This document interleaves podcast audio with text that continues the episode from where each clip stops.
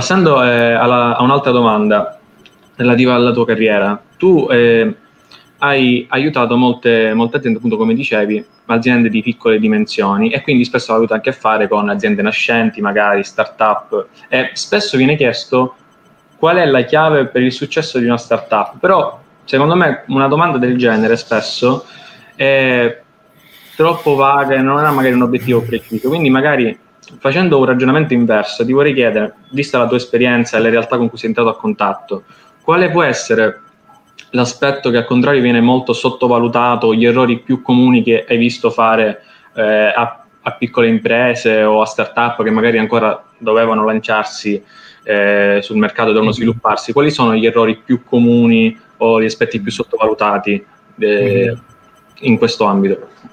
Sì, innanzitutto concordo con la tua domanda perché pensare di identificare una formula magica secondo me è ottuso, eh, velleitario, anzi dannoso.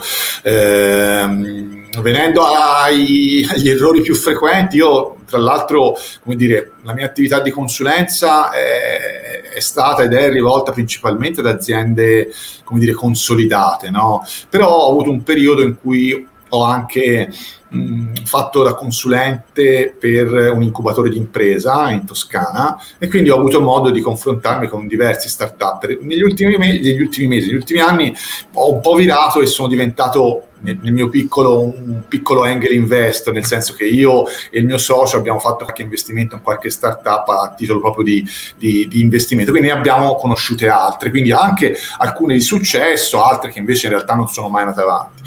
Eh, devo dirti che eh, gli errori naturalmente possono essere tanti e dipendono un pochettino anche dal, dal, dal, dalle caratteristiche del team, dei, dei, dei, fondatori, dei promotori. Ce ne sono alcuni che hanno più carenze a livello di, di mercato e magari rischiano di innamorarsi del, del, dell'idea e del prodotto, eh, o viceversa magari chi invece è, ha avuto magari successo in un ambito sales e pensa di poter eh, collocare sul mercato qualsiasi cosa senza aver fatto un'analisi corretta del, del reale valore che la, la, la sua proposition eh, può, può porre.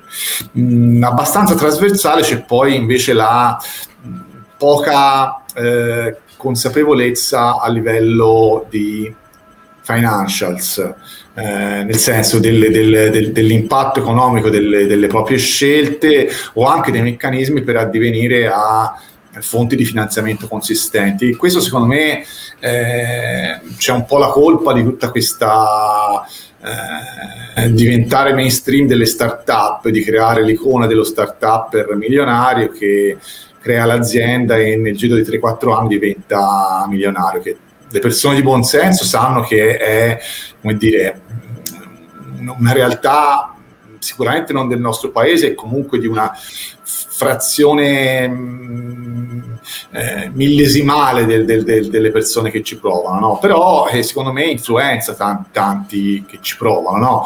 il che può avere anche degli aspetti positivi perché comunque in, in tanti ci provano e qualcuno poi alla fine ci riesce.